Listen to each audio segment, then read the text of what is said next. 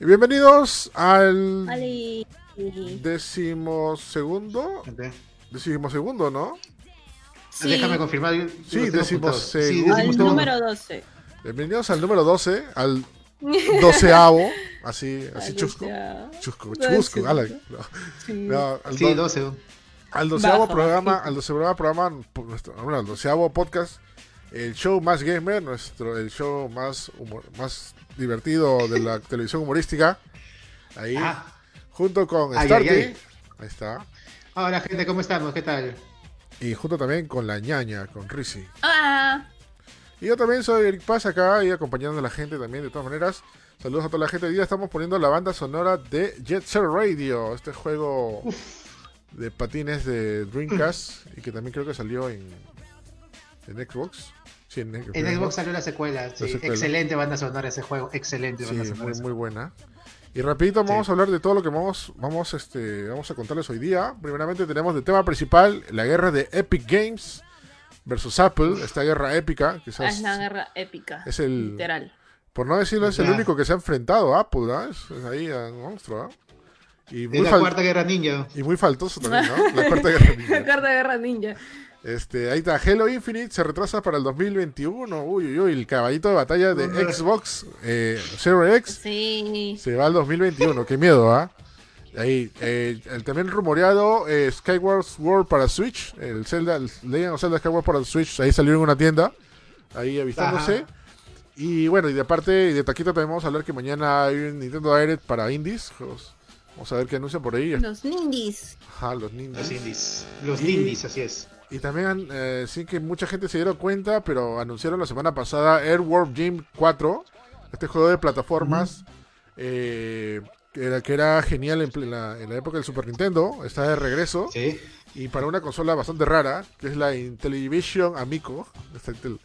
¿Por qué hacen estas cosas? Digo, no le gusta. Ya bueno, no voy a arreglar ahorita, más rato voy a arreglar.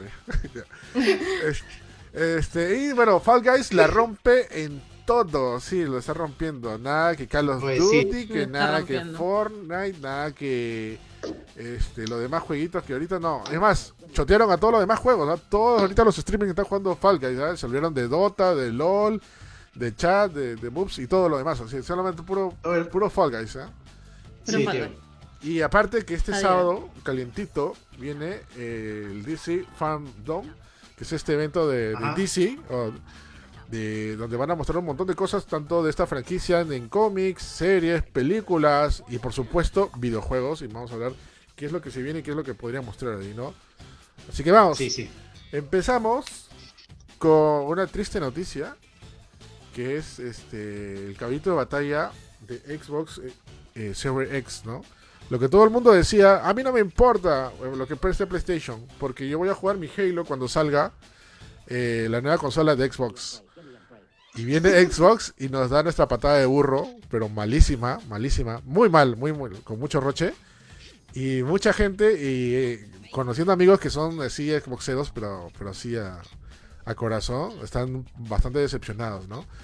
Que lamentablemente Halo Infinite se retrase para el 2021, si bien se esperaba, lo que se vio en el último gameplay, se esperaba que fue una sorpresa de que se estaban guardando un verdadero gameplay, un verdadero verdaderos gráficos de esta consola. Parece que no.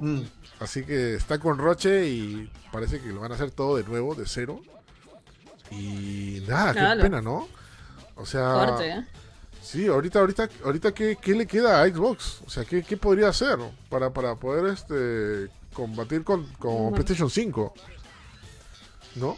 De lanzamiento nada, pues porque las horas exclusivas que estaban planeando, creo que Hellblade también es para 2021, Battletoads sale este jueves, creo, me parece, para la Xbox actual, de generación actual. Claro, era el caballito de batalla que prometió Xbox cuando anunció el Series X, pero no quedaba ¿tú crees que quedaba de otra, Eric, Rizzi? Porque por todo lo que han dicho los fans de los del gameplay que han mostrado, todos los memes que hubo en contra de los patas, esos de los extraterrestres, hizo meme incluso, se burló el mismo Xbox, ¿no? Sí. Pero No sé, era ¿con qué conviene más, lanzarlo así o de verdad esperar, no? Es que... Yo creo que no quedaba otra. Es que no queda otra. No, es que no pueden mostrar como que cualquier... Iba a ser peor. O sea, es como que ya... Iba a ser peor. Sí, o sea, el resultado hubiera sido peor y ahí sí todo el mundo hubiera rajado de esto. Sí. Pero a mí lo que me preocupa es que, o sea, si ya hubieran visto el resultado, o sea, esto no es un resultado de que lo hicieron de un mes, 2 meses. Esto ya ha sido años trabajado. Es más, para los que recordarán, y bueno, siguen las conferencias de Xbox, Halo Infinite se mostró hace más de 2 años, si no me equivoco. Hace 2 años anunciaron que estaban ya trabajando en el nuevo Halo. Y todo, desde ahí se salieron las sospechas de la nueva consola de Xbox. Pero aparentemente están en nada y, brother, qué miedo, ¿no? Sí. Yo quiero preguntar a toda la gente que es fanática de Xbox, que nos sigue y está escuchando ahorita el podcast. Ajá. A ver qué es lo que opinan, ¿no? ¿Qué está pensando? Pero yo he hablado con varios y me dicen que están decepcionados. Pero en esto, bueno, podría tener un nuevo cambio, un nuevo rumbo al enfoque de lo que se está vendiendo el Xbox Series X, ¿no? ¿A qué me refiero esto, no?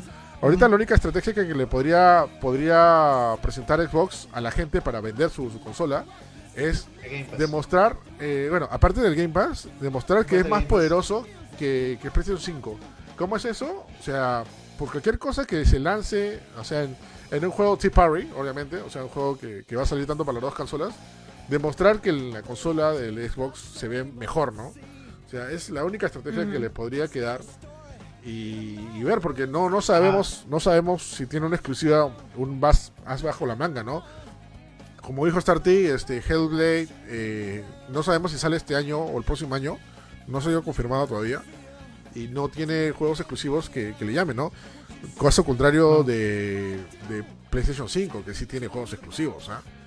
Así que ahí sí tenemos problemas, y no sé cuál va a ser el siguiente rumbo, ¿no? Porque de todas maneras ya se anunció, es más, también de taquito anunciando esta noticia, se había filtrado el disque precio y disque día de lanzamiento, o disque del lanzamiento de la Xbox Series X, que sería en noviembre. Y costaría alrededor de $600. Esto obviamente es alrededor, porque es debido a un concurso que se filtró, y bueno, el concurso pusieron como bases precios de algunos productos, y entre esos productos estaba la Xbox Series X. Y o sea, haciendo cálculos, sacaron de que la Xbox Series X costaría alrededor de $600. Así que... $699.99.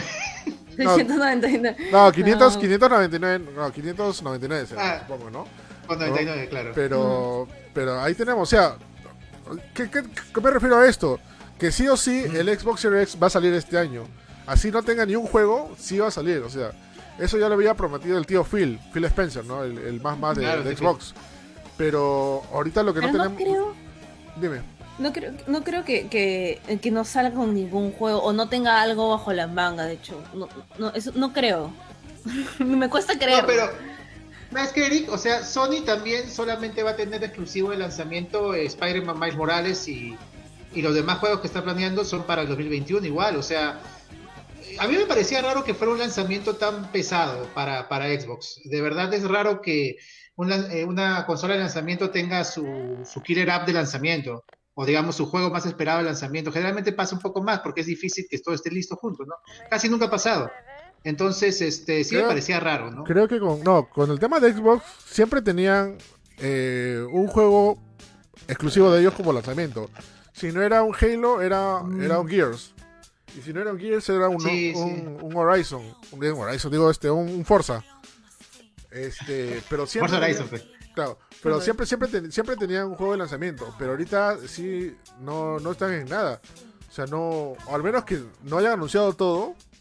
Que sería un poquito absurdo, porque ahorita ya estamos a unos meses ya para el supuesto lanzamiento. Ahorita así suena gracioso, Xbox la ve verde ahorita, ¿no? O sea, no. De verdad, o sea, mucha gente he escuchado, ¿no? Que ahora sí se está yendo para para el lado de PlayStation 5 por este lado, ¿no?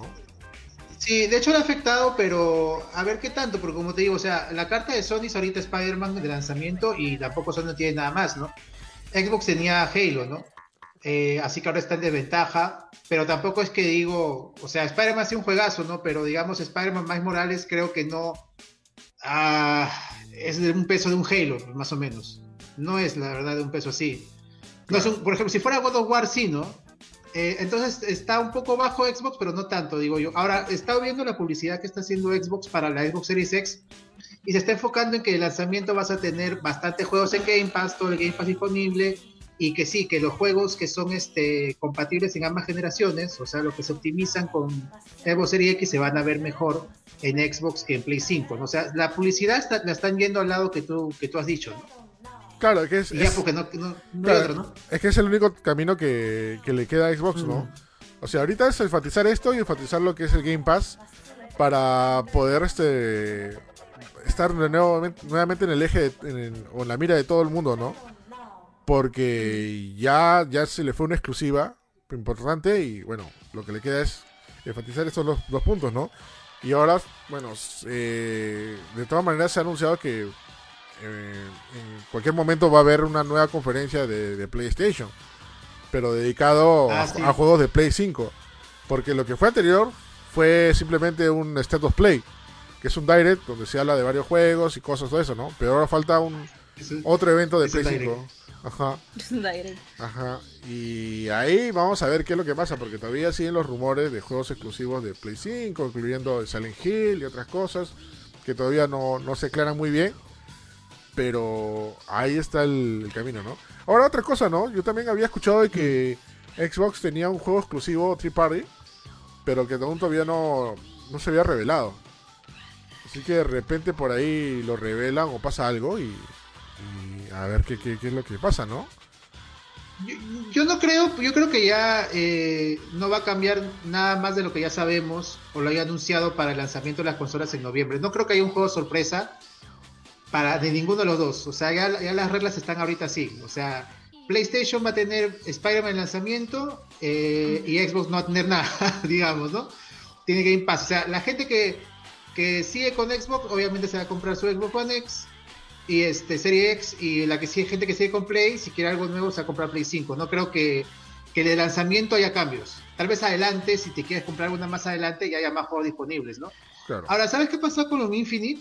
Son esos casos donde el desarrollador, digamos, se inmersa tanto en el juego que piensa que el juego está bien, que se ve bien, lo lanza y luego recibe las críticas, ¿no? Uh-huh. O sea, es el producto de enfocarse mucho en el juego y de no estar constantemente hablando con el público, con la gente de qué espera o si le parece. No había mucho feedback, creo.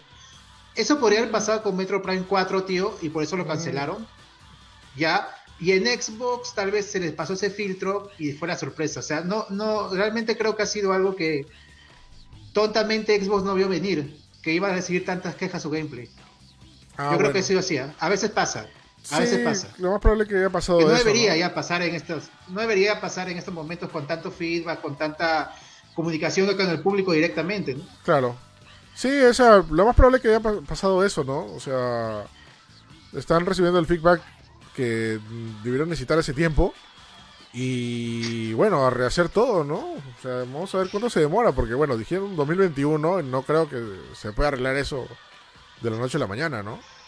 O sea, ahí sí va a haber chamba, va a haber tiempo, pero ahorita ahorita como te digo, la estrategia de Xbox es enfocarse, bueno, en sus gráficos y en Game Pass. De ahí otra cosa más, ya no sé, al menos que tenga un as bajo la manga, ¿no? Sería un milagro ahí, ¿no? Pero de ahí nada más, ¿no? Sí. Oye, ¿tú crees rehacer todo o con su Superfiltrex ahí HD? Yo creo que rehacer todo, no sé, el gameplay estaba bien, lo que estaba medio mal era los gráficos, pero... Sí, bueno, tendría que rehacer todos los gráficos, ¿no? O sea, no es... tienen que hacer bastante, sí. Un poco difícil hacer eso, ¿no? Pero bueno... Vamos a ver qué es lo que pasa. Sin embargo, entre noticias interesantes que salieron... Bueno, salió hoy día. Que... No, al día que estoy viendo. La semana pasada que mucha gente no lo dio bola, porque era una generación súper, súper pasada, pero anunciaron que Earthworm Jim va a estar de regreso, exclusivo para Intellivision Amico. Ahí está. Esa vaina, sí. Esta consola rara, ¿ya? Ahorita vamos a explicar, primeramente, de repente no mucha gente conoce qué es Earthworm Jim. Porque es un juego... ¿Aló? ¿Ah? Sí te escucho... Hasta estás con el micrófono apagado, pero sí te escuchábamos. Ah, ya, se desconfiguró todo. Ah, ok. No sé por qué. Ok. Ya, bueno, Earthworm Jim regresa para esta generación, una consola totalmente extraña. Este juego que es un juego de plataformas original de Super Nintendo. Salió 2 títulos para Super Nintendo, un título más para Nintendo 64, que es horrible. El Earthworm Jim. Sí, es horrible. Y bueno, a los desarrolladores se le dio por sacar un cuarto título exclusivo para Intellivision Amico. Hasta ni siquiera puedo pronunciarlo, brother. Sí, ¿por qué hacen esto? No entiendo. ¿Por qué? Ya. Bueno, claro, el Earthworm Jim es un juego muy recordado seguramente por la gente que tenía Super o Genesis. Hay versiones mejoradas para Windows. El juego se destacaba bastante. Excelente animación 2D, porque ahí estaba el gran David Perry, que es un pata que lo que hacía era dibujarlo todo a mano, luego pasarlo a píxeles. Ajá. Ya, y quedaba una animación que nunca se había visto en ese momento, 16 bits. Él también hizo el Aladdin de Genesis y los juegos de Rey León, los juegos de... ¿Cuál otro? ¿Te acuerdas del libro de la selva, de Pinocho? Ha trabajado con Disney también. Con Tarzán también. Con Tarzán también. Y bueno, esta Intellivision Amico es una consola que iba a salir en octubre, pero la han pasado para abril. Y es una nueva versión del Intellivision de Mattel, que es una consola que salió en la época del Atari, 1979. Ajá. Que, o sea, eso es lo raro. Para empezar, Earthworm Jim no tiene ninguna conexión con Intellivision. Sí. Ya, Earthworm Jim es de otra generación más adelante. Pero lo que pasa es que una de las personas encargadas de Earthworm Jim, Tommy Talarico, el pata también conocido por Video Games Live, consiguió los derechos de Intellivision, no sabemos por qué, está haciendo un nuevo Intellivision, tampoco sabemos por qué, y es por eso que ha reunido a toda la gente de Earthworm Jim para hacer un Earthworm Jim exclusivo a Intellivision, que eso es lo que más la gente está odiando, porque nunca tuvieron un Intellivision la gente que jugaba Earthworm Jim. Sí, es rarazo. Claro, de verdad, por lo menos, o sea, para Intellivision también, o con cosas extras, digamos, pero exclusivo es un error, ¿eh? De verdad, ahí tienen que aguantar, o sea, sé que quieren vender su consola, ¿no? Claro. Pero ahí tendrían que aguantarse y sacarlo por lo menos para PC. Que es lo más probable que pase, ¿no? O sea, lo más probable, y espero que sea eso, de que le están sacando, no sé, una exclusiva de un año o meses para esta consola, para Mico. Y después salga para PC, para Switch y para todos los lugares, ¿no? Porque me parecería, pero me parece muy tonto sacar una saga clásica, el regreso de una saga clásica en una consola que nadie lo va a comprar, ¿no? O que nadie tiene. O sea, pues. Y por más chévere que sea, no creo que impulse comprarla. Yo no lo compraría, como ejemplo. O sea, no. A menos que seas. ¿Cómo? A menos que seas muy, muy, muy, muy fan, ¿no? Pero sí, pues. O quién sabe, la verdad, la Intellivision, Amico, se ve más o menos interesante. ¿Aló, me escuchan? Sí, te escucho. Ya. Se ve más o menos interesante, pero sí es algo un poco raro. Me recuerda un poco a la Wii, porque dice que busca hacer una consola familiar, centrada en 2D. No sé qué tanto pegue, deberíamos ver, ahí sí definirían los juegos, de hecho. Ajá. Pero sí es algo muy raro. Busquen ahí en internet las fotos del Amico, el control tiene una pantallita, no sé, no, es algo muy distinto a un Play y la consola de Xbox no sale, ¿no? No, iba a salir en octubre, pero por lo del COVID lo han pasado para abril, dice. Hay bastantes juegos planeados por ahí, generalmente remakes de cosas de Intellivision. Bueno, va a salir Echo de Dolphin. Es algo... Echo de Dolphin, no sé cómo demonios han conseguido los derechos, tío. No sé si Sega esté metido ahí. Sí, Echo de Dolphin va a salir. Ajá. La niña salió un toque porque tiene problema de conexión. Ahorita regresa, gente. Oye, ya. Voy a arreglar tu... Oye, estoy doble, mira. Sí, tú ya. Como estaba el... Ahorita la arreglo.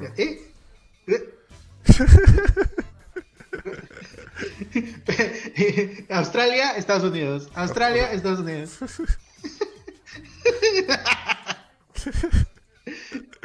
Ahorita entra Rizzi de nuevo.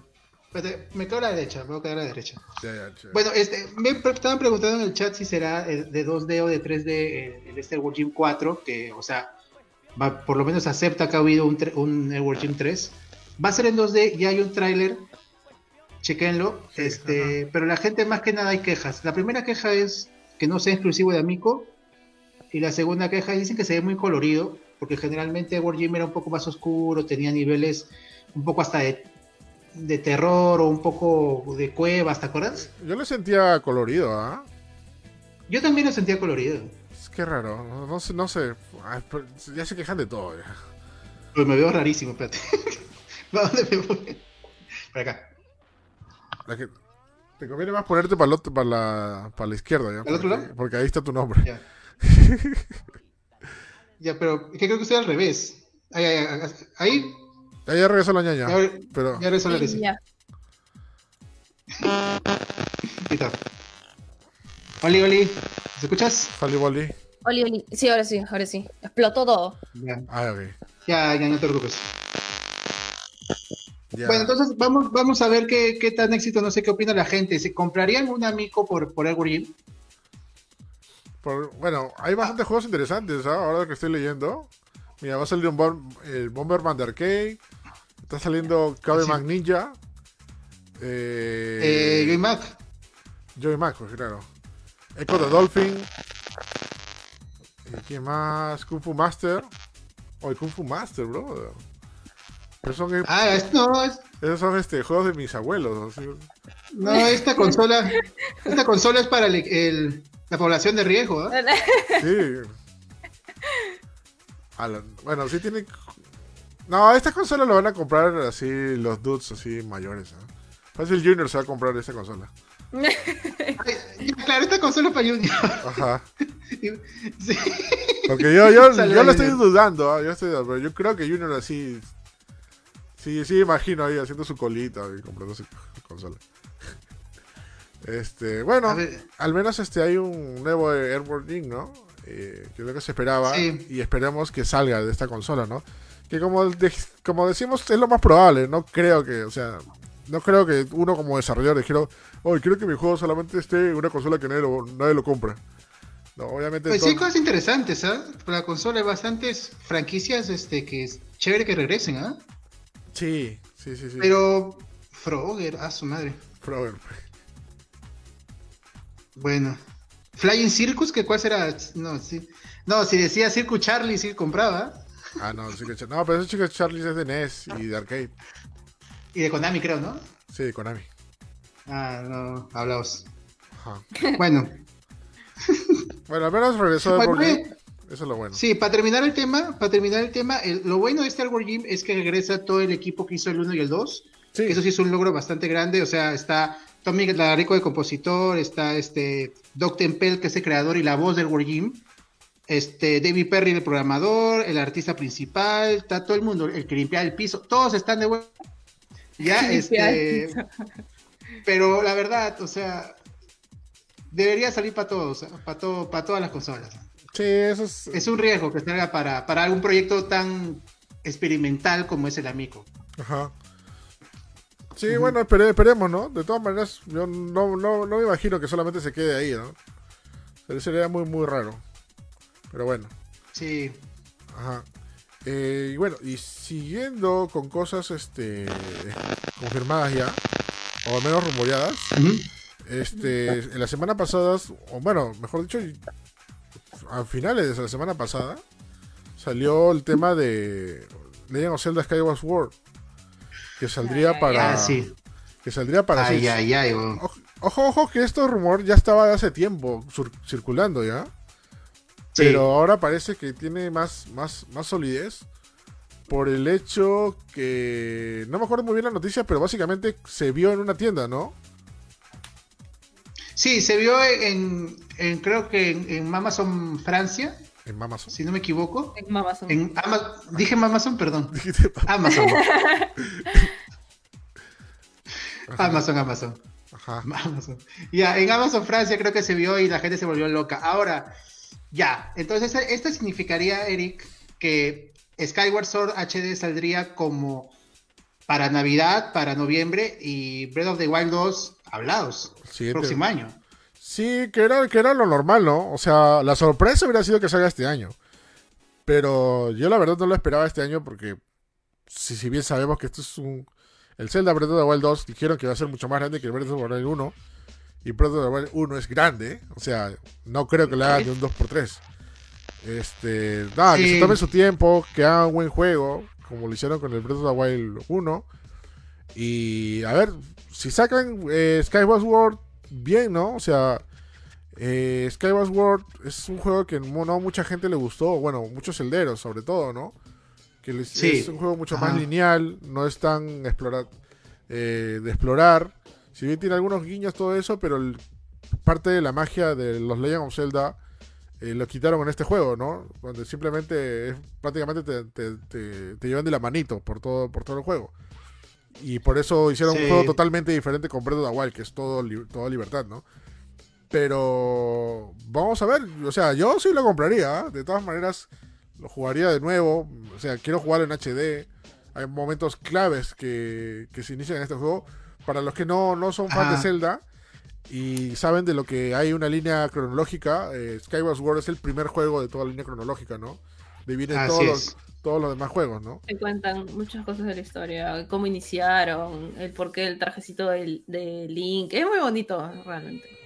Sí, es un juego bien importante para la historia. Y ahora, fácil, mejoran algunas cosas, ¿no? Porque el control me acuerdo que era solamente de movimiento, ¿no? Ahora tal vez hacen que sea de movimiento, se puede jugar con los Joy-Con. Sí, no, sería lo ideal, ¿no? Pero aunque no creo, ¿eh? O también sin los Joy-Con, ¿no? Para la gente que tiene el Switch Lite. No. Sí, bueno, por ese lado imagino que sí, ¿no? Pero igual, recuerda que Nintendo hasta ahora no saca ningún parche para los juegos con movimiento de Mario Party. Para Nintendo Switch Lite.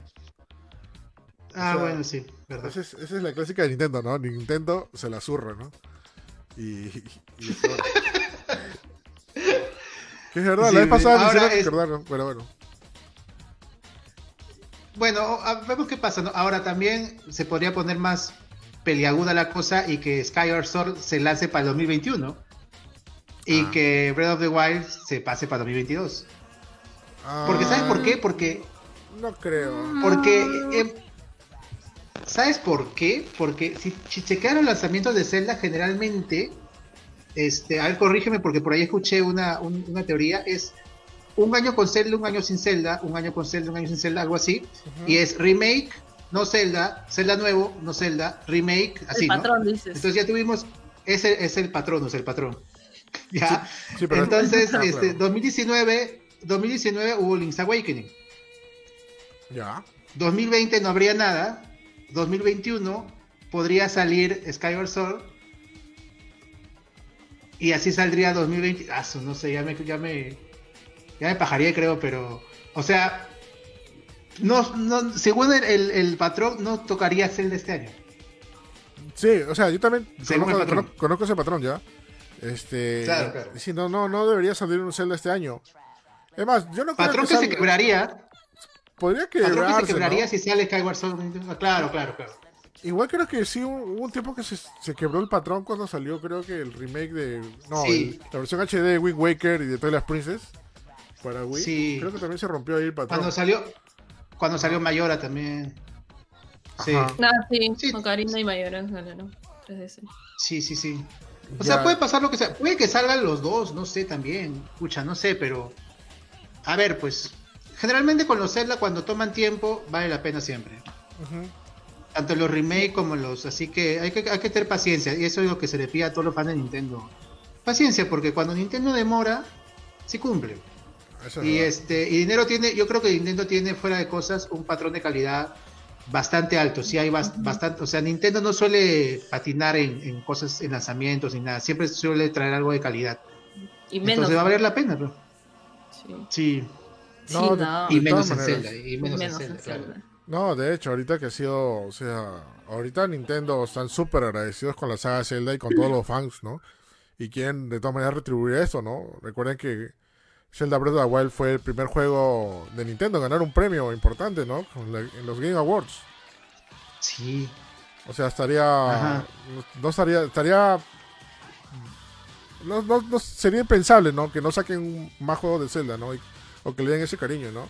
O sea, incluso en un artículo hace tiempo había leído de que ahorita como están trabajando Nintendo, incluso Zelda se ha vuelto el juego más importante de Nintendo más allá de Mario. Ok, Mario siempre sube de consolas, todo lo que quieras, pero el fuerte de Nintendo ahorita es Zelda. Sí, o sea, se van a... Quien va a tener más gente trabajando, quien toda la publicidad, toda la prensa se va a enfocar, va a ser en Zelda, obviamente, ¿no?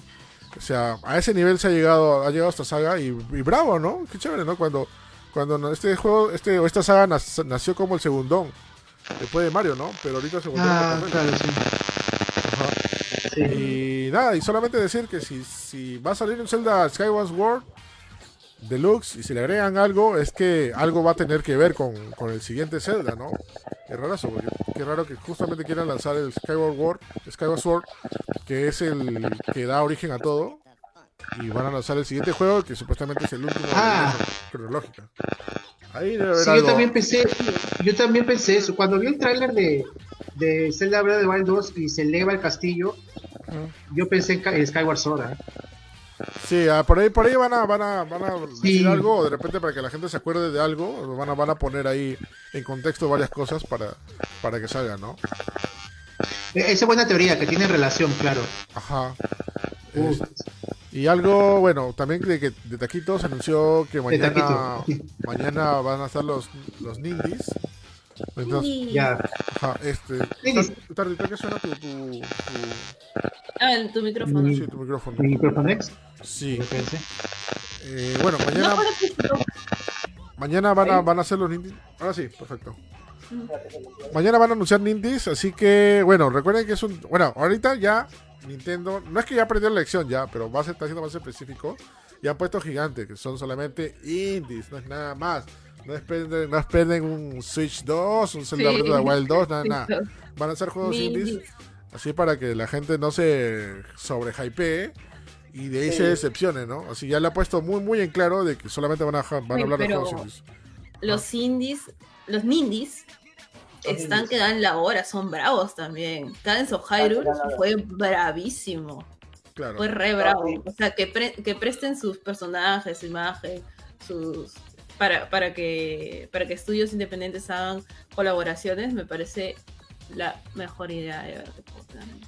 Sí, bueno, mañana... No, dime, Sardi. No, sí, no, complementando lo que dice Ñaña, más bien en 2017 hay varias sorpresas, o sea, ahí tuvimos el anuncio de No More Heroes, el nuevo No More Heroes, y varias cosas más, o sea, no por ser indies significa que vayan a ser malos, ni noticias ni malos juegos, no pueden ser cosas bastante grandes, ¿no? Claro. Pero la gente, pues, yo estaba chequeando el Twitter de anuncio y la gente pasa asada, pues, que haya Nintendo mañana, o sea, no entiendo. Nintendo ha aprendido, creo, a tomarse las cosas con más calma. Nintendo tenía un año bravazo, ha tenido ventas enormes, o sea, Nintendo ahorita está bien. Ajá. La gente no se hipoteca cosas en apelación, Nintendo está tomando las cosas con calma. Y cuando Nintendo toma las cosas con calma, se ven buenos resultados. O sea, yo a la gente de comunidad Nintendo, por favor, sálvense tranquilos. O sea, va a llegar el Zelda en algún momento, va a llegar un nuevo Mario en algún momento y va a valer la pena. Pero la gente ya está muy tóxica, pidiéndole a Nintendo que anuncie más, que anuncie tal cosa. Nintendo está tomando las cosas despacito. Así que tomar las cosas. Despacitex. Mira, ¿qué te dice que mañana anuncien Bayonetta, tío? Puede ser, ¿ah? Porque Bayonetta no es indie. Más o menos. Podría ser, Bayonetta no es indie. No es indie, pero... Sí, no es indie. Podría dar una sorpresa, ¿no? Lo mismo lo estás diciendo tú y lo mismo te estás emocionando. No, es que yo, o sea, quiero más o menos a la gente tanto tranquilizarla como decirles que mañana también puede haber algo que vale la pena. Oye, pero Eric, o sea, Platino se está interiorizando bastante, puede que Bayonetta lo produzcan ellos. Sí, podría ser, ¿ah? Podría ser. O sea, está tomando las cosas con calma, pero puede haber sorpresas. sí me contradijo, pero así somos todos los nintenderos. Sí, sí, sí, es verdad, ¿no? No, nada, o sea, igual tómale frío lo que vayan a anunciar mañana. Pero por ahí, incluso por ahí también había leído que de repente mañana también anuncien la adaptación del nuevo Ori para Switch. Ya se esperaba que llegara, ¿no? También para Switch. Le habían dicho que iba a llegar para Switch, pero no sabían cuándo. Recuerden que este juego es exclusivo de Xbox. Sí. Oye, pero si no corre en Xbox, va a correr en Switch. Ah, eso sí, no sé. No, pero es lo que no corre en Xbox es por mala calibración, ¿no? O sea, lamentablemente este nuevo Ori lo hicieron específicamente para PC y de ahí lo partieron para Xbox, a diferencia del primero, ¿no? Y por eso salió un poco raro. Pero bueno, ese es otro tema, ¿no? Nada, gente, mañana recuerden que es a las 11 de la noche el Direct. El Direct, digo, los Indies. El Nindies. ¿11 de la noche? 11 de la mañana. Ah, 11 de la mañana. O sea, a las 11 de la mañana, así que atentos a las noticias en másgamer.com. A ver qué sorpresa vayan a dar, de todas maneras. Y si veo que hay algo interesante, grabaré mi reacción, ¿no? Porque, no sé, o sea, ahorita estoy con mi duda, porque mi sensor, así, cuando anunciaron Bakugan, me dijo, no hagas retransmisión. Y por eso... No, porque tu sensor funciona, tu sensor es bravo, porque ¿te acuerdas cuando hicieron el State of Play y nadie hizo transmisión? Y dijiste, no, voy a hacer, y anunciaron Final Fantasy VII. Claro, güey, claro, exactamente. Sí, no, el sensor de mí funciona. ¿Qué dice tu sensor mañana? Por eso no está en nada, no me dice nada, por eso voy a... Sí. Ojalá haga un crossover chévere, la verdad. Espero que haga un crossover chévere. Sí, bueno, de todas maneras. ¿Podrían anunciar Battletoads? No creo. Battletoads lo anuncian el próximo año. No, ahorita con el roche que tiene Xbox, tienen que concentrarse en los únicos juegos exclusivos que tiene. O sea, no creo que en primera ya anuncien Battletoads en otras consolas. Es muy extraño sería esa jugada. Hagamos pregunta, ¿qué necesita para que un juego sea o no sea indie? Porque por ahí me dijeron, no, Bayonetta no es indie. Las compañías independientes supuestamente son compañías que no son parte de las compañías que hacen. Es cantidad, creo que es cuestión de dinero más que nada. De publicación. O sea, que ellos mismos hacen su publicación, o sea, desarrollan. Es un estudio que básicamente se hace todo de manera independiente. O sea, hacen el desarrollo y la publicación de su juego. Claro, la publicación de su juego a veces la hace una compañía grande, ¿no? Si tiene la suerte, sí, ¿no? Pero todo el desarrollo, proceso, inversión, la hacen ellos mismos, ¿no? El ejemplo más claro de eso es Cuphead, ¿no?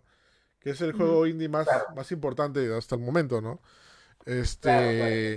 Por eso esa es la gran diferencia, ¿no? A diferencia de un juego Tea Party, que es un juego donde la empresa, la marca, da todo un porcentaje de dinero gigante para que pueda hacer un juego totalmente millonario y a veces no sale tan bien como un indie, ¿no?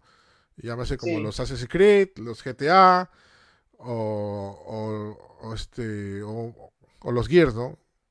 Muchos juegos. Sí, o sea, pues si la compañía, digamos, tiene varios estudios comprados y tiene ventas enormes, obviamente en el cine, ¿no? Por ejemplo, EA, Ubisoft, pero esas compañías trabajan con algunos estudios independientes que son de pocas personas, tal vez en otros países no muy acostumbrados a grabar videojuegos, y las apoyan, pero no dejan de ser indies, ¿no? O sea, más que nada compañías pequeñas, por así decirlo. Las pymes de los videojuegos, por así decirlo. Las pymes de los videojuegos, ahí estábamos, no hay mejor dicho. ¿No? Ajá. O sea, ahora, hay empresas que crecen y sí es difícil categorizar las pymes o no. Platinum es una empresa que se ha mantenido independiente porque nadie la ha comprado.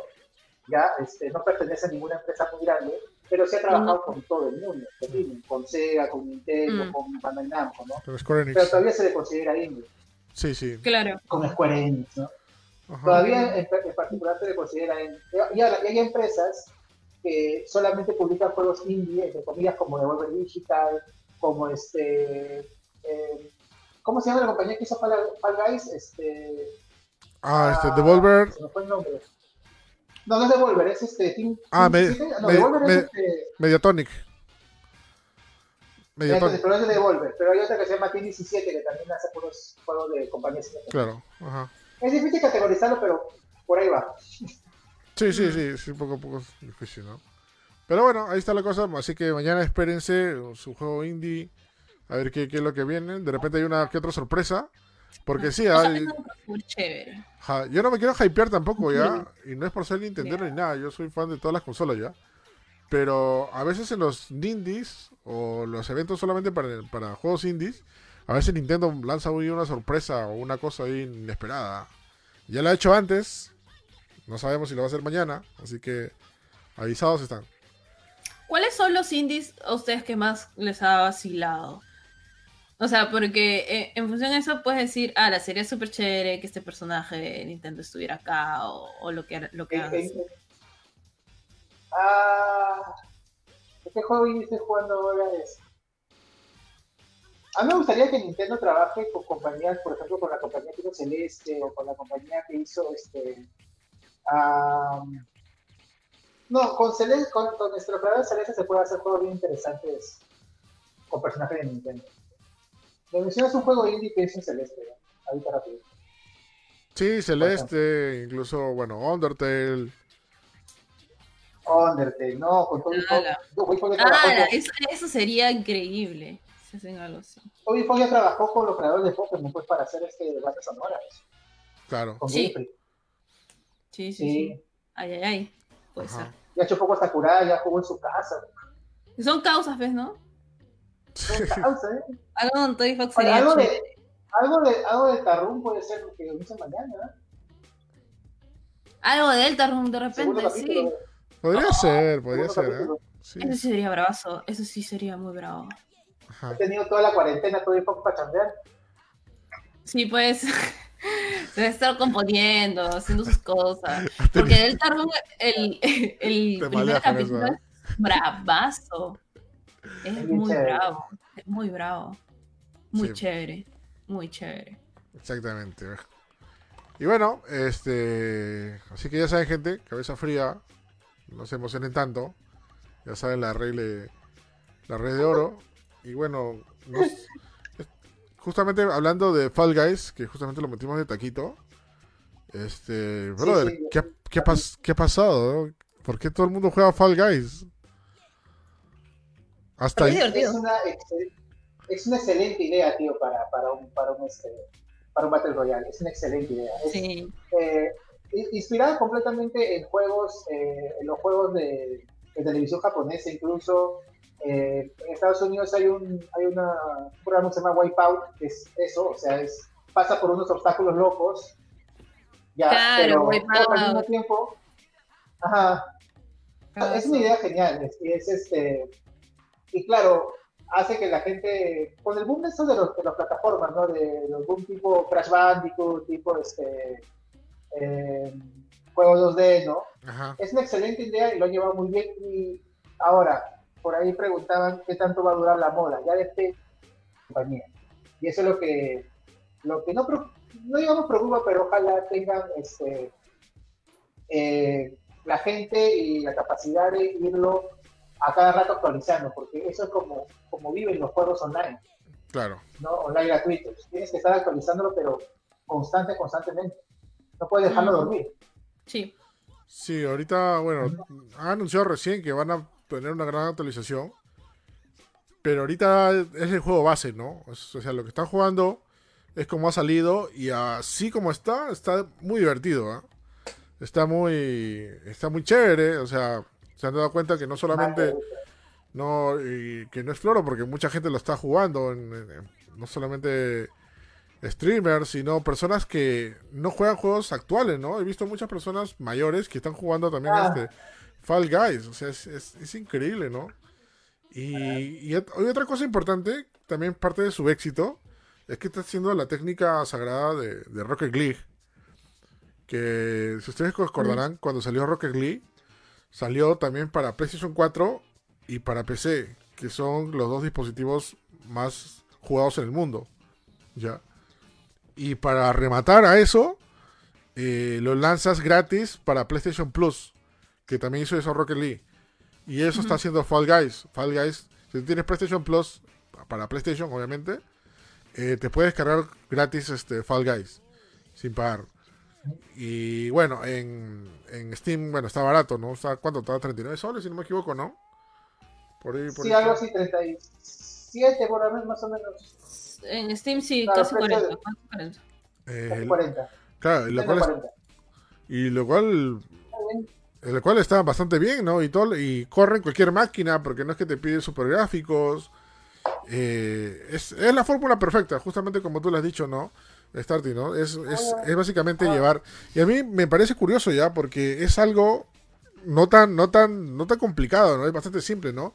Es más, y creo que sí lo discutimos la vez pasada, que es la misma fórmula de llevar un Super Mario a un ambiente multiplayer, ¿no? O sea, Nintendo se le hubiera ocurrido hacer eso y se hubiera hecho millonario, bueno, más millonario de lo que está, ¿no? ¿No? Chillonario, se hubiera hecho chillonario. Se hubiera hecho chillonario, ¿no? Pero lamentablemente no se le ocurrió, ¿no? O sea, si le hubiera hecho... No, Nintendo ahorita debe estar... Debe estar atado, sí. Se debe estar jalando los pelos ahorita. Digo, no, la verdad es que ese juego tiene mucho de Nintendo, tío. Tiene mucho de Nintendo. Lo comparan mucho con Mario Party, que en realidad no se parece tanto, pero sí tiene el estilo de ser el Nintendo, ¿no? O sea, algo divertido, caótico, como puede ser un Mario Kart, como puede ser un Splatoon, y todo así cute, digamos, ¿no? Sí tiene, se le ve el Nintendo por todos lados, pero ahora tiene que, mira, qué bueno tu comparación con Rocket League, porque Rocket League se dio una buena estrategia, o sea, Rocket League no dejó de trabajar nunca, o sea, se sacaba skins a cada rato la anunciaban para nuevas consolas, logró ser crossplay entre las cuatro, o sea, creo que es crossplay entre todos, ¿no? Rocket League, o sea, Switch, sí. 4, Xbox, o sea, no dejó de meterle ahí, y es por eso que te ve gente que juega Rocket League, y claro, ahí tiene que dedicarle a la compañía, no trabajar en otro juego y seguir dando la paga a eso. Ajá. Sí, bueno, como... Sí, esa la tengo. Justamente ahí menciona, hay un comentario que quiero leer de Eduardo, dice, pero ese hype no creo que dure mucho, dice, todo depende de que aumenten sus minijuegos, cuando se les vaya a acabar la magia, pimba, skin nuevos, pero a la larga lo van a dejar. No sé, es que ya depende mucho de la compañía, es como decir, a la larga van a dejar LoL, a la larga van a dejar Dota, o sea, supongo que a la larga lo dejarán, pues no, pero o no, depende mucho de la compañía, depende mucho de... No, ¿sabes qué ocurre? O sea, estas cosas la gente siempre deja, o sea, va a haber gente que va a dejar de jugar Fall Guys, pero si tú sigues dando contenido vas a generar un fandom, vas a generar una gente que nunca se va a ir, como ha pasado con LoL, como ha pasado con... O que va rotando. O que va a llamar a su gente, ¿no? Que lo puede hacer también con Rocket League y con otros juegos, ¿no? Sí. Esa es la técnica, tienes que seguir... O sea, tu éxito, ya tienes una buena idea, tienes que darle. Fortnite también siguió eso también. Sí, bueno, eso es lo que le queda a Fall Guys, ¿no? Pero hay algo que de repente mucha gente lo está sacando ya, que... Primeramente que esto lo está jugando todos. No es un boca a boca que, oye, sí, este juego tiene éxito. Oye, sí, este juego está chévere. Como ha pasado con Warzone, con Call of Duty, con Apex. Que juegos que de repente ustedes oyeron hablar de que hay gente que lo está jugando, que lo está rompiendo, ¿no? Pero ahora este es un caso más personal, ¿sabes? O conoces gente o tú mismo ya lo estás jugando. Fall Guys. Y esto, bueno, sí. esto es un rebrote de gente. Dime. O sea, todos hemos jugado un Battle Royale una vez, pero es porque es gratis. La diferencia es que esto no es gratis, igual la gente lo está jugando. Exactamente. Ese es justamente el otro punto que quería llegar. Este juego no es gratis y aún así la gente lo está jugando y está pagando su platita. Y es más, justamente yo me burlaba de un meme que decía, el doctor le decía a su papá, ¿tiene algún caso clínico en su casa? Y dice, sí, mi hijo juega un juego... No, mi hijo le da plata a un juego que dice gratis. ¿No? Que era de los juegos gratis que compras cosas, ¿no? Pero este va a ser peor, ¿no? Este es un juego que pagas y le vas a seguir pagando, ¿no? Porque también hay cositas que puedes comprar. Es gratis a mes, pero solamente por el mes, ¿no? Pero te dan... El Battle Pass no es gratis, ¿sí, no? Ah, no sé, pero pero los cosméticos. Sí, o sea, pero vas subiendo y vas desbloqueando lo gratis. Claro, pero los cosméticos sí son de paga. No, o sea, no, pero eso, esas monedas las vas consiguiendo mientras vas jugando. No lo pagas. Porque yo cuando quise entrar a la tienda podría comprar las monedas si quería en PlayStation Store. Eso es, no sé. Yo vi que estaba, y ya tenía monedas y que el Battle Pass te lo daban mientras subías de nivel. O sea, ya estaba desbloqueado, no es que tenías que desbloquear tipo Fortnite. Claro. No tendría que verlo. Pero bueno. Y bueno,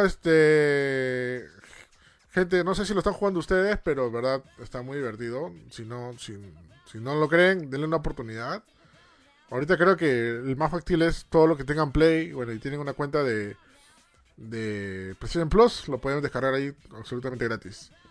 Sería bueno que saquen un demo gratuito, para que todo el mundo lo pruebe y se enamore y al toque le enganche, ¿no? Para la gente que uno lo compra de repente. No pueden dejarlo dormir, tienen que escuchar al público y seguir todas las estrategias, ¿no? Que pide el público. Acá Eduardo Torres nos dice que le pondría una pantalla de video donde se vea mi team. Eso se puede poner, tiene que escuchar al público, como te digo, e ir arreglándolo, ir agrandándolo poco a poco, porque ahorita la versión se ve, el juego se ve completo, pero todavía puede crecer más. Sí, de todas maneras. Sí. Ajá. Y bueno, ahora sí vamos con el... Bueno, hablando ya de logros y cosas chéveres, vamos a un poco de polémica. Lo que ha pasado la semana pasada, no sé por qué estaba hablando con chino. Bueno, la semana pasada, justamente pasó el fin de semana, si no me equivoco, el viernes fue donde pasó esto, ¿no? Desató estalló la bomba y finalmente, y bueno, no quiero decir que sea un logro ya, pero creo que es la primera compañía que se atreve a hacer esto ya. ¿De qué estamos hablando? De que Epic le declara la guerra a Apple y le declara la guerra de una manera muy malcriada. Okay, sabemos que todas las cláusulas, todo lo que quieras hacer, pero ha sido un poquito malcriado Epic Games para usar su arma o algo, algo simbólico que tenía Apple en su contra, ¿no? O sea, es curioso, ¿no? Pero bueno, ya sabes de qué hablo, pues, de la publicidad de esta, ¿no? Sí. No, ha sido algo así. Que pocas veces ocurre. ¿Cuál? La publicidad que hicieron los de Fortnite, que es Free Fortnite, sí. Donde sale alguien corriendo, tira un martillo y rompe rompe la pantalla donde estaba hablando un hombre manzana. Ya. Esta para la gente, y justamente el otro día lo discutimos también en el podcast de Junior. De repente, a la generación actual o quienes no conocen de esto, pensarán que, se están burlando de Apple, ¿no? Pero va más allá de esto. Porque esto están tocando una publicidad que Apple lo hizo en 1983 para vender sus nuevas Macintosh y no se estaban mofando, sino estaban hablando de un caso muy serio porque estaban combatiendo el monopolio que tenía IBM sobre las computadoras. Y con esa publicidad que es exactamente como la has visto en esta parodia de Fortnite, solamente que eran con personas normales, es lo mismo. Y hay una persona que rompe también la pantalla y hay como una especie de... O sea, el ciclo se repite. Claro. Exacto. O sea, Apple alguna vez fue como Epic, o sea, era una compañía pequeña que fue creciendo bastante porque entregaba productos de calidad, porque hacía cosas diferentes. Pero Epic no es una compañía pequeña. No, por eso, o sea, es una compañía que fue creciendo, digamos, que empezó pequeña y fue creciendo. No, ahorita Epic es enorme, ¿no? Apple también cuando hizo su comercial ya era bastante grande y se quejó precisamente de algo muy similar que ahorita Epic estaba diciendo, ¿no? El monopolio y las reglas que establecen las compañías grandes hacia las compañías prósperas o las compañías que están creciendo. Y el comercial se pasó solo una vez en televisión en el Super Bowl del 84, dirigido por Ridley Scott, y pasó a la historia porque fue uno de los mejores comerciales de todos los tiempos. Sí, y con ese comercial de Alien. Así es. Con ese comercial que Apple se enfrentó a IBM, Epic se está enfrentando a Apple. Es un momento único, Claro, no lo tan sapero, pero... No, es un momento bastante fuerte porque yo cuando vi esto, yo no podía creer, pensé que era algún chistoso que ha hecho esta parodia Pero cuando te das cuenta que le hizo directamente Epic y enfrentándose directamente a Apple, dije, oh, wow, acá viene la guerra, pero mala, porque esto es muy, muy faltoso. Y eso también viene también por parte de que incentiva a la gente, ¿no? A combatir esta guerra, ¿no? A luchar, ¿no? Que... Sí, que... Dime. No, sigue, yo pues comento. No, sigue. O sea, incentiva a la gente que... También no sé qué tan bien se vea incentivar a hacer guerras en estas épocas donde deberíamos estar más unidos, pero bueno, ya esos son temas de Epic. Pero, como te digo, o sea... sí, ahí justamente hay otro tema que quiero hablar. Que quiero englobar esto porque sabe que parte de las acciones de Epic lo tiene Tencent, ¿no? Y que curiosamente... Y obviamente, este comercial y toda esta campaña... el hashtag Free Fortnite no es que hayan nacido de un día para otro, no es que obviamente ha sido clic derecho a hacer comercial y todo esto ya probablemente haya sido planeado ya años o lo que sea, ¿no? Y esperar solamente que se derrame una gota del vaso para ¡pum! Lanzar todo esto, ¿no? Y bueno, recuerden todo lo que está pasando justamente ahorita en Estados Unidos con este impedimento de Trump que está pasando, el bloqueo de TikTok, las acciones de Tencent y toda la cosa y bla bla bla. Y curiosamente, bueno, yo no quiero decir nada, pero qué raro que justamente también se lance este ataque en contra de una de las compañías más significativas y más importantes de Estados Unidos, ¿no? Que es Apple, ¿no? Que es bajarle de la nube, ¿no? O sea, ok, todo el mundo, incluso los Simpsons, hicieron una parodia, se burlaron de lo que es Apple. Hay una parodia donde Bart imita a Steve Jobs y dice que sus teléfonos solamente cuestan hacerlos $11 y él se orina en todos ellos y burlándose de que todos los productos, ¿no? Pero nadie, ni una compañía le ha dicho directamente, oye, ustedes son malos, no deben hacer eso, ¿no? Así es. O sea, ahorita lo único que ha hecho esto, y esto es histórico, fácil. Es más, ya debería estar en el libro de historia, es Epic, ¿no? Quien se ha levantado y le ha dicho, dejen de ser abusivos, ¿no? Claro. Lo cual tiene en parte razón y en parte no, ¿ah? Porque también están diciendo, no sean abusivos por el tema de que son normas de su propia tienda, de su propio lugar. ¿Cómo me explico mejor? Imagínate que... yo en mi tiendita, que hago mi tiendita así, mi tiendita de Pepelucho, de Don Lucho. La bodega de Don Eric. Y empiezo a vender cosas ya. Y de ahí viene un tío se llama Epic y dice, oye, ¿me puedes vender también estas cositas? Digo, ya normal, pero sabes que te tengo que vender, pero necesito ganancia, ¿no? O sea, no es mi tiempo. Y digo... Y Epic dijo, oh, no te pases, véndeme esto, pero no seas normales. Oye, pero también es mi tiempo, es mi tiendita, todo lo que me ha costado hacerlo, no te voy a dar gratis, ¿no? Y por eso entonces Epic agarra y dice, no, ese Eric es abusivo, quiero vender mis productos y no me deja venderlo gratis. Yo creo... Ya, eso es básicamente el resumen de lo que ha pasado y por qué... Yo creo que es más... Como que bueno. La bodeguita de Eric está en el parquecito A y la bodeguita de Rizzi está en el parquecito B. Y parquecito B tiene una ideología comunista y parquecito A tiene una ideología capitalista. Entonces, parquecito A le dice, oye, si tú le vendes cosas a la gente de parquecito B, mueres conmigo. No te voy a dar nada, ninguna facilidad y jejeas. Entonces, la bodeguita de Risa... Como tiene una ideología comunista, no le puede vender cosas a la gente del parquecito Eric, porque tiene otra ideología capitalista. Entonces creo como que ahí empezaron los problemas. Entonces la bodeguita de Risa le dice, no, loco, no le puedo vender, y la bodeguita de Eric también, y ahí empiezan los problemas un poquito más allá. Claro, es que... empieza con los parquecitos. Claro, es que el detalle es que, o sea, por más que el juego sea gratis o algo... se tenga que dar una ganancia, ¿no? A la compañía, ¿no? Que en este caso es Apple, ¿no? Ya lo ha hecho en anteriores mentes. Y el detalle de... ¿Cómo estalló esto?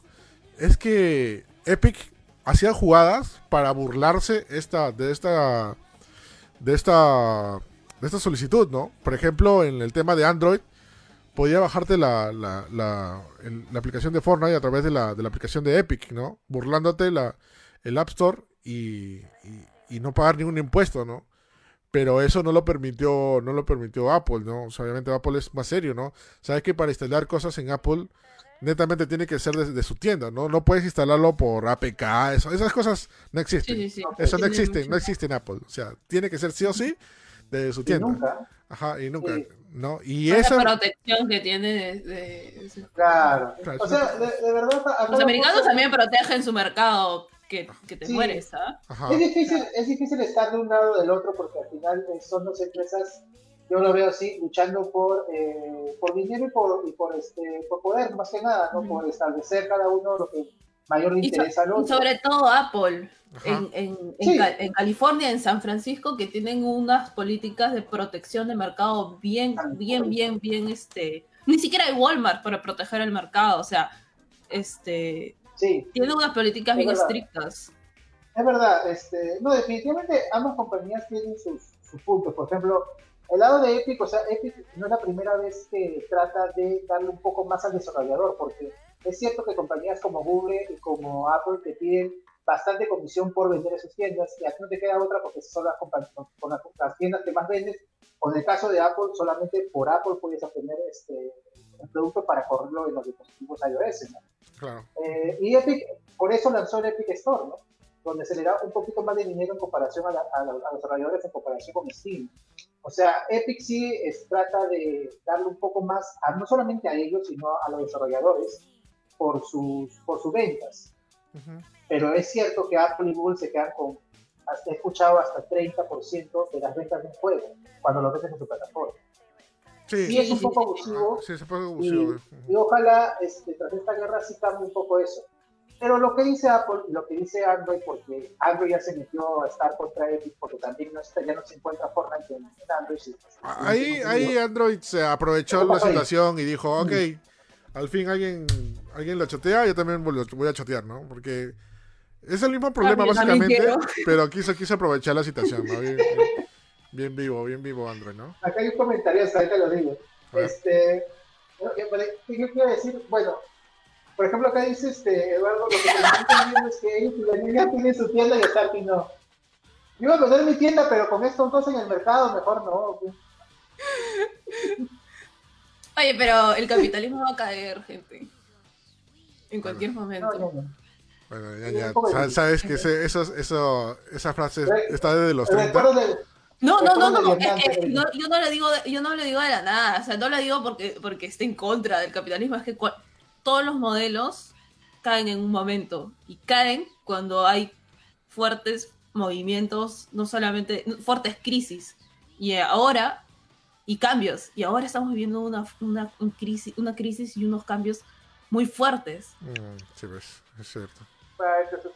Ahora, lo que decía del lado de Apple es que Apple también te puede decir, no, lo que pasa es que yo te estoy cobrando esto porque primero llega un montón de gente, Apple se ha defendido. La seriedad, por favor. Apple se ha defendido porque ha lanzado un comunicado, por acá lo tengo para dar un resumen.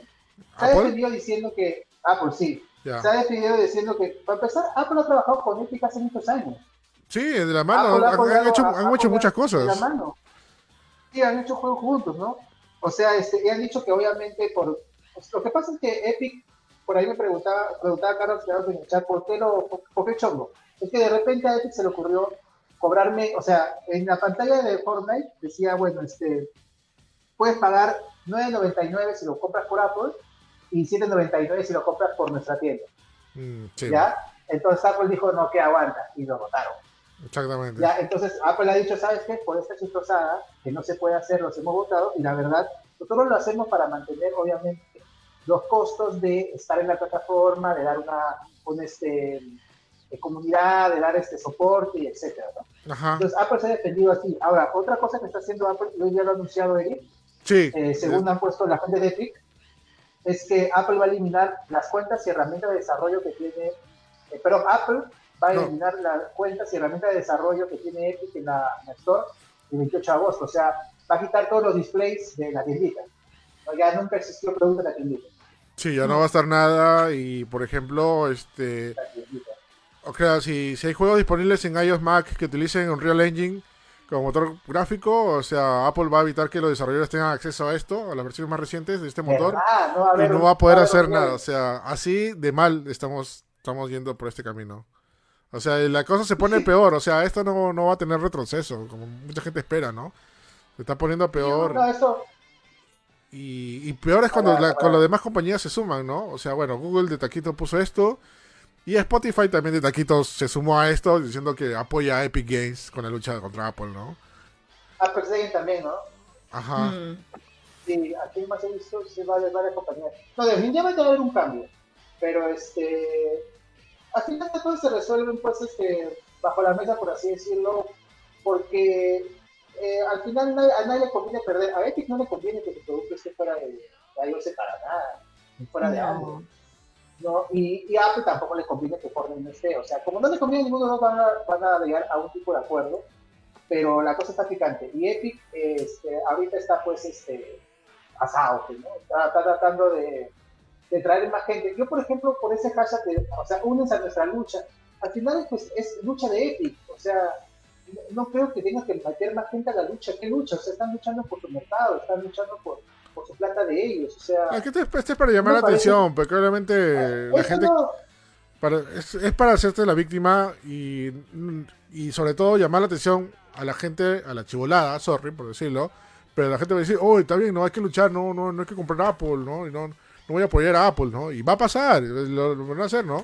Pero como te digo, o sea, qué raro que justamente esto pase también con el tema que ha pasado con Trump, con Tencent y todo esto. No, es que no es raro, eso pasa, o sea, por eso. Claro, y por eso digo, o sea, le han dado justo en el golpe a la compañía más representativa de Estados Unidos. Es como que también pase lo mismo con McDonald's, con Coca-Cola o con otra marca hecha netamente en Gringolandia, ¿no? O sea, es raro que haya pasado, por eso, de hecho, esto ha sido armado, esto ya ha estado planeado de años y solamente esperaban la gota o la excusa que pase para que poder lanzarlo, ¿no? Pero de que se quieren tumbar al gigante, se lo están tumbando ahorita, ¿no? Al menos, y si no lo van a, no van a matar al gigante, por lo menos le van a dar una gran herida, ¿no? Y van a decir que no es tan glorioso como todo el mundo pensaba, ¿no? Acá el que se quiere, o sea, que más gente lo apoye y que no va a ceder tanto, va a ser Epic. Apple seguramente le va a ofrecer algo nuevo, ¿no? O sea, ya, ¿sabes qué? Ya te cobro menos, ¿no? Y Epic se va a poner pesado, menos, o ya, para todos, ¿no? Va a ponerse a dar unas más condiciones que Apple, creo. Epic ahorita es el que está asado. Claro. Ahora, y lo que no le ha gustado a mucha gente es que Epic se estaba haciendo como la víctima, y eso es lo que mucha gente no está de acuerdo, que tan víctima no es, ¿no? Claro. Por eso no, algunos han rechazado la campaña de Free Fortnite, porque obviamente tú no, o sea, está buscando armada, está buscando un ejército, y el público no es un ejército. Oye, y está muy fuerte esta campaña. Cada vez que tú entras a jugar Fortnite, te aparece el tráiler de esta de la parodia de Apple, y te aparece con todo el mensaje del Free Fortnite. Ahora, y toda la cosa. ¿Qué pasó con Samsung? Está apoyando un poco a Fortnite también, creo. Acá está mencionado en el chat. Sí, justamente quería mencionar esto. Tengo acá los dos equipos. Ahorita se puede bajar Fortnite, tanto en los dispositivos Samsung, mira acá tengo un Galaxy, lo puede bajar en la tienda de Samsung, ahí está Epic para que te veas Fortnite, y también el de Huawei, en el App Gallery de Huawei también te puede, mira, tiene instalador de Fortnite, todavía tienen en estos dos dispositivos, te puede bajar Fortnite todavía. Y todavía siguen consolas, ¿no? Todavía sigue el Switch, todavía sigue el... Claro, eso sí, todavía consolas, ¿no? Pero como te digo, o sea, las únicas maneras de bajarte por Android, por este lado, son a través de estas dos tiendas. Que ya lo vieron ahorita. Y bueno, vamos a ver cómo va la lucha, ¿no? Pero yo siento que cada vez más de mal en peor.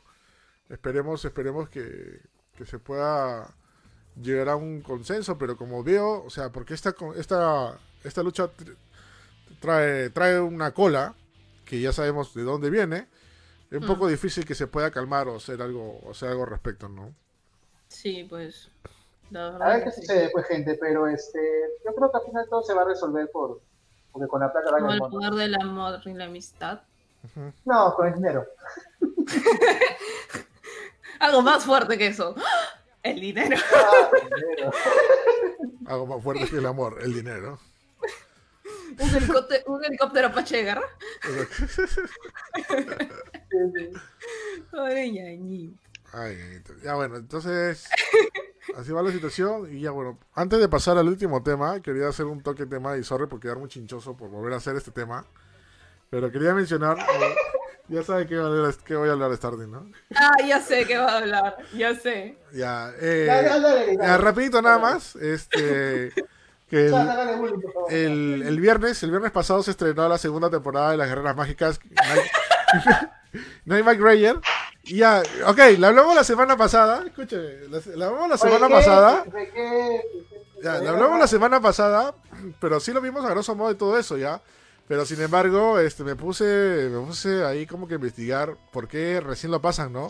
Y todo eso. La cosa es que era muy difícil volver a retransmitir esta serie por temas de derechos. Los derechos están como que dispersados por todo el mundo y era como que encontrar a 5.000 personas para que te aprueben y vuelvas a pasar esta serie, ¿no? Y este canal mexicano que se llama BitMe lo logró increíblemente. O sea, llegó, incluso los mismos derechos tanto, mira, de la televisora, de la distribuidora, de los actores de doblaje, de la distribuidora en Estados Unidos, y hasta de la misma Clam, que según ahí, o sea, para que puedan darle los permisos, para que puedan retransmitir esto, porque, o sea, y lo están retransmitiendo muy a la legal. O sea, felicito el trabajo de BitMe por esta dedicación, y sobre todo para inculcar a este anime a estas alturas, ¿no? Y, brother, ¿y sabes qué? Otra cosa interesante es que han sacado, han usado la banda, los audios originales del doblaje que vino acá, a Perú, ¿no? Que todo el mundo escuchó. Okay. Pero las imágenes las han sacado de los Blu-rays. O sea, las imágenes las han sacado de los Blu-rays de la serie y la han palmado ahí. Eso es chévere. Ya, esa es una. Otra, han redoblado varios diálogos que estaban mal hechos o mal interpretados o incluso sin contexto, la han redoblado en varias partes de la serie. Han rehecho los openings y los endings, ahora cantada por una conocida cantante que se llama Salayeri, ¿cómo se llama? Una chilena, tú debes conocer a Starty, tú. Entonces... se me fue, canta chévere, buena onda, Salayeri, ya. La cosa es que es una cantante de covers y ha cantado varios temas de Rayer. Y dice que ya está súper sorprendida porque nunca esperaba. Dice que le habían pedido derecho de eso y nunca sabía para qué. Y de ahí fue sorpresa verlos en el anime puestos en los openings, ¿no? Y eso me parece... Salomé, ahí está, Salomé, ella es. Y genial, ¿no? Todo lo que han hecho, todo lo que han logrado, ¿no? Y sobre todo ahorita el rating está bastante alto, tanto así que, o sea, cuando tú transmiten anime en un canal por cable, transmiten 2 episodios por día, ¿no? O sea, toda la hora es de ese anime, ¿no? A Rayer le han tenido que poner una media hora para que siga durando la serie. Como le digo, y sorry, acá viene lo picante. Es que este anime está teniendo más rating que todos los animes que están poniendo BitMe. ¿Y cuáles son los otros animes? Sanseiya, Naruto, Sailor Moon, Fullmetal Alchemist y no me acuerdo qué otro más. Son también retros, ¿no? Claro, son retros, pero o sea, igual, están teniendo mucho más rating. Y más, tú te das cuenta, tú te vas a la página de BitMe en YouTube y los videos que tienen muchos más vistas son los de Rayer, más allá de los otros videos de... Y además, ¿las guerras mágicas están en Netflix? No está en ningún lugar. También, porque es la única forma que lo puedan como que ver, claro, ¿no? No, sí. Mira, mucha gente estaba hablando del futuro de... Está bien. Mucha gente estaba hablando del futuro de BitMe porque tras la parte de Will Rodríguez, que era más o menos el que dirigía el canal, ¿qué iba a pasar con BitMe? Y parece que con todo el esfuerzo que han hecho, que me imagino que había costado su plata hacer todo esto, no sabía que habían hecho tanto trabajo para transmitir de nuevo. Creo que se va por ese lado ese canal, y ojalá llegue a otras partes de Latinoamérica. Creo que se va a ir por el lado de anime, porque sí, es una idea hacer, te voy a decir algo, es una excelente idea hacer un canal de cable enfocado en anime retro, y enfocado tal vez en mejores versiones de anime retro, porque... De hecho, mucha gente lo va a ver, mucha gente ya ve nuestra promo por ahí. Claro. Creo que hay bastante mercado para un canal pura anime retro, tío. Sí, sí, de todas maneras. No, de todas maneras, ¿no? Televisión, ¿no? Y a mí me parece paja porque sí, de repente, o sea, claro, como tú dices... Porque tú pones la tele y agarras eso, me quedo ahí en ese canal. No, es claro, si tuviera la tele sería mi única razón de ver tele, porque yo no veo tele. O sea, de todas maneras, sí, ya. Pero lo interesante es que, o sea, está mostrando animes clásicos a generación actual, ¿no? Que de repente no conocía, no vea, o por su propio interés le llame ver, ¿no? O sea, te pueden recomendar todas las veces que quieras, pero una cosa es quedarte ahí y verlo, ¿no? De verdad, o sea, sí, es un gran logro. ¿Le cambiaron el opening? Sí, ¿no? Porque si de la nada escucho ese opening, cambió al toque. Ah, no, sí le cambiaron, no. Ah, ya, sí, te cuento un dato, ñaña. El opening clásico, por petición de la gente, se mantuvo. O sea, donde estaban los hombres cantando, se acuerda la leyenda, ya, esa parte se quedó hasta el episodio 19. Pero a partir del episodio 20... pusieron el opening ya cantado por Salomé, la versión original. Y toda la gente retumbó y todo happy, ¿no? Qué bravo, ¿no? Chévere. Se sintieron ese cambio, como también fue con el tema de Saint Seiya, ¿no? Cuando lo pusieron el opening clásico que todo el mundo lo escuchaba y el original, ya más o menos así fue el cambiazo de ese tema, ¿no? Salomé Yarina, les digo que la chequeé en YouTube, ha hecho versiones de temas ya, digamos, con la misma letra de varios temas retro, pero de verdad lo mejora bastante. Tiene una versión en latino del tema de Evangelion que es muy buena. Y yo como fan de Evangelion, de verdad, a veces me cuesta decirlo, pero es muy buena su versión. Y es muy, muy profesional. Y es una cosa chévere, la verdad. Ya trabajaba antes, creo que con otras versiones de anime, pero oficialmente. Así que esa es una notición, ¿verdad? Sí, sí, de todas maneras, o sea, bravazo, ¿no? Ojalá que alguien se anime o no sé, no creo que lo suban, pero que lo pasen por acá, ¿no, Reyes? ¿No? Sería bravazo. Acá sería una bomba si lo pasan, ¿eh? Porque yo creo que ahora con la partida de bus o el tema de los videojuegos, creo que... no sé qué tan bien le fue en varios programas, creo que no tanto. Dices que lo que más es el anime. Creo que el camino de este canal es para crecer y llegar a toda Latinoamérica, es convertirse en un canal anime retro. Ahora es de Televisa, me parece bien, ¿no? Sí, es parte de Televisa, pero su fuerte es, bueno, tanto este anime, bueno, el fuerte, la bomba que ha sido, bueno, poner Rayer, porque tenían animes, pero como que estaban ahí, pero Rayer subió hasta arriba, y su otro fuerte son sus dos programas de K-pop que tiene. Ah, ya. Sí. O sea, como Willax. Más o menos como Willax, sí. Ah, ya. Ajá. Y bueno, ahí está la cosa, gente. Si no saben qué es Rayer, ahí, bueno, han subido varios episodios en YouTube. En mala calidad, obviamente, pero ahí si pueden darle una oportunidad. Es muy buena serie, como ya yo había repetido. Si pueden, léense el manga. El manga es más chévere, bueno, el segundo arco es más chévere la parte del manga, porque ahí sí te bloquea el cerebro increíblemente, como nunca lo esperabas. Pero bueno, ahora sí vamos con el postercito. ¡Ay! Que este sábado viene el DC Fandome, o Fandome, como quieran llamarlo. Sí. ¿A qué se refiere el Fandome, mi querido Starty? Sí, yo puse ese tema porque, ya bueno, este sábado 22, sábado, DC... va a hacer su propia convención. Dejó de lado la Comic Con que salió más o menos, la Comic Con virtual, y va a hacer su propia convención y durante todo el día, va a durar un solo día. Tú puedes entrar a DC Fandome, así se escribe, dcfandome.com.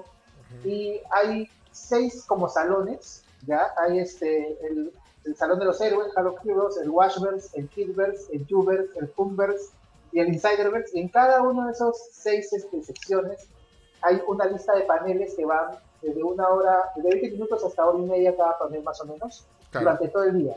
Entonces, tú entras a la página, ves lo que hay en los seis mundos, en los 6 salones, ya haces tu horario, ya, y puedes estar todo el día metido en el site, viendo todas las conferencias, como si fuera una verdadera convención, tío. Ya, y mi preocupación, y bueno, está Warner ahí metido y todo, mi preocupación es que no se cuelgue. Ya, porque de hecho va a haber mucha gente ahí. Pero mira, les voy diciendo lo que va a haber. Primeramente, Warner Bros. Montreal, Warner Bros. Games Montreal va a presentar un nuevo juego de Batman probablemente. Hay muchos rumores de que se llame Gotham Knights y que tenga que ver con la corte de los búhos. Hace poco que también volvió, hace tiempo que están mandando teasers. Claro. Y, y parece que va a tratar sobre eso. Y también vamos a tener un panel con el juego de Rocksteady, que ya tiene nombre. Se llama Suicide Squad Kill the Justice League. Kill the Justice League, ¿no? Sí. Así se llama, sí. Que va, este panel va a las 7 de la noche hora Perú, y el panel de Game Montreal va a las 12 y media de la mañana hora Perú. Y aparte, esos de juegos, empezando por ahí, esos en Halo Vivos. Ajá. Aparte vamos a tener paneles de Wonder Woman, de la película de Wonder Woman con un nuevo tráiler. Ahí va a estar Gal Gadot, va a estar la directora Patty Jenkins, todos los actores. Panel de la película de Flash, que va a anunciar noticias de la película de Flash con Sam Miller, con el director David Musashi, que es argentino, que dirigió la película ahí. Ya, panel de Suicide Squad con James Gunn, panel de la película de Suicide Squad, panel de la película de Black Adam, tío, va a estar Tupac La Roca. Ajá. Anunciando noticias de Black Adam. Por ahí va a haber un panel de Aquaman con no va a estar Jason Momoa, va a estar el actor Patrick Wilson, el que hizo Ocean Master. Yeah. Va a estar Momoa, pero va a estar el director. A lo mejor hay noticias de la secuela. Panel de Shazam con todos los actores. Man, ya, qué chévere. Van a hablar de la segunda parte. Ya, y para acabar, la panel de The Batman, con Tupac el vampiro, Robert Pattinson, y el director Matt Reeves. Y no, tal vez no haya tráiler de todas las películas que he dicho, pero de hecho va a haber información y van a estar los actores ahí hablando con la gente. Según y eso del lado de películas. Según la lista, hay varias sorpresas, ¿no? Por anunciar, ¿no? Ajá. Estoy viendo acá. Hay varias sorpresas. En la lista dice por anunciar. O sea, hay varias sorpresas ahí. Sí. Increíble, ¿eh? Dicen por ahí que una de las sorpresas puede ser sobre la serie de Linterna Verde. Creo que es un poquito de Linterna Verde. Ajá. Por ahí dice que es una de las sorpresas. Y eso del lado de películas, porque si ves series DC, va a haber panel de la serie de Flash, van a haber la segunda temporada, va a haber panel de Black. ¿Saldrá Ezra Miller? ¿Cómo? ¿Saldrá Ezra Miller? Ezra Miller va a estar en el panel de la película, nena, confirmadísimo. ¿En serio?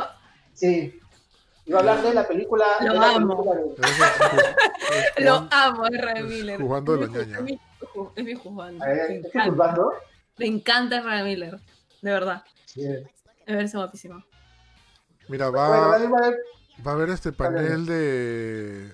Ahí se me fue. De un patrón, de Super Manilois, de las películas animadas. De Justice League, de Snyder Cut. Del Snyder Cut se me pasó también. Probablemente no trailer. ¿Qué es esto? Está recontro completo. Dice, The Joker put on the happy face. Sí, checa, eso yo lo había puesto en mi calendario. Es un panel de... está todo en español, gente, por si acaso. Está todo en latino. Pones tu zona, pones tu país, tu ciudad, y te lo pones tu zona horaria. Creo que los paneles en vivo van a estar solamente en inglés, pero creo que las repeticiones, porque va a ser durante todo el día, como te digo, y las repeticiones va a ser en la madrugada. Los paneles todo el día, porque va a ser 24 horas. Hay un panel de Batman del futuro.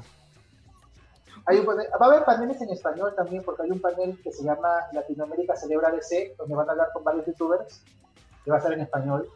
O sea, de verdad es completísimo lo que están haciendo, tío. Están haciendo una Comic Con. Suena bravazo.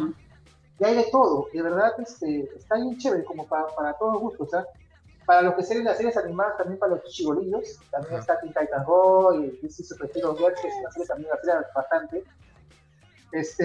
Mira, acá en lo de Joker te decías, van a entrevistar a varios actores sobre los orígenes y la evolución del Guasón y lo que significa el Guasón para la cultura pop, tío. Fácil habla con Manhattan, eso está bravazo. Uy, todo suena muy chévere. De hecho, la película de Teen Titans Go fue bravaza. Sí, se parece. Fue bravaza. No, de verdad, DC está haciendo algo muy bueno.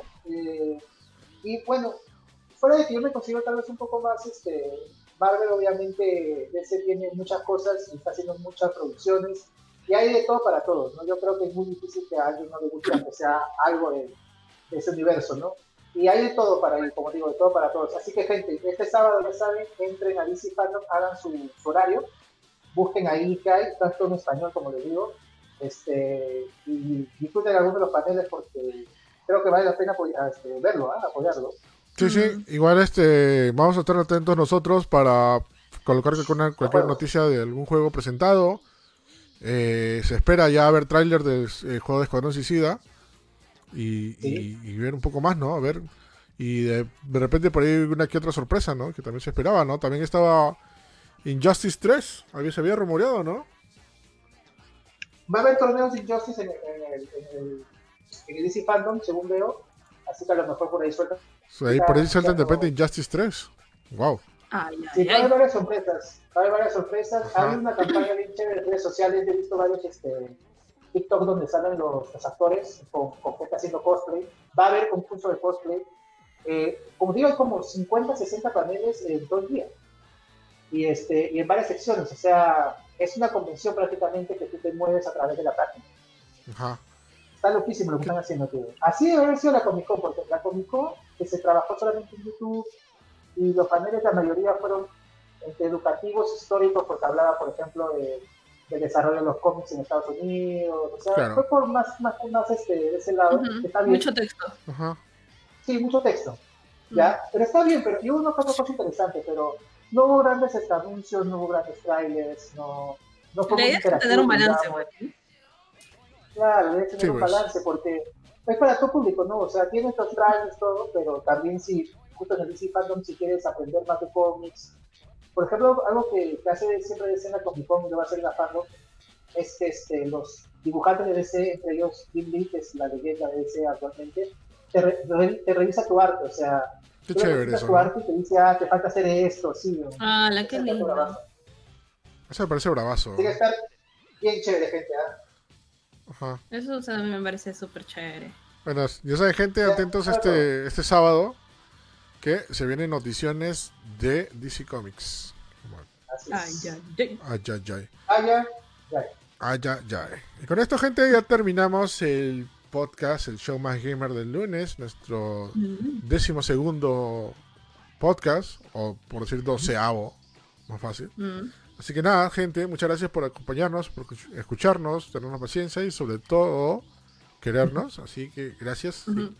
Seguimos adelante de todas maneras. Y nos queda decir que nos escuchen también en Spotify. Ahí estamos subiendo en cantidad de personas que nos escuchan a través de esta aplicación.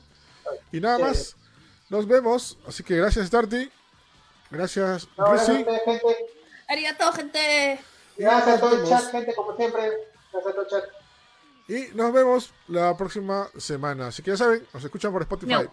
Chau.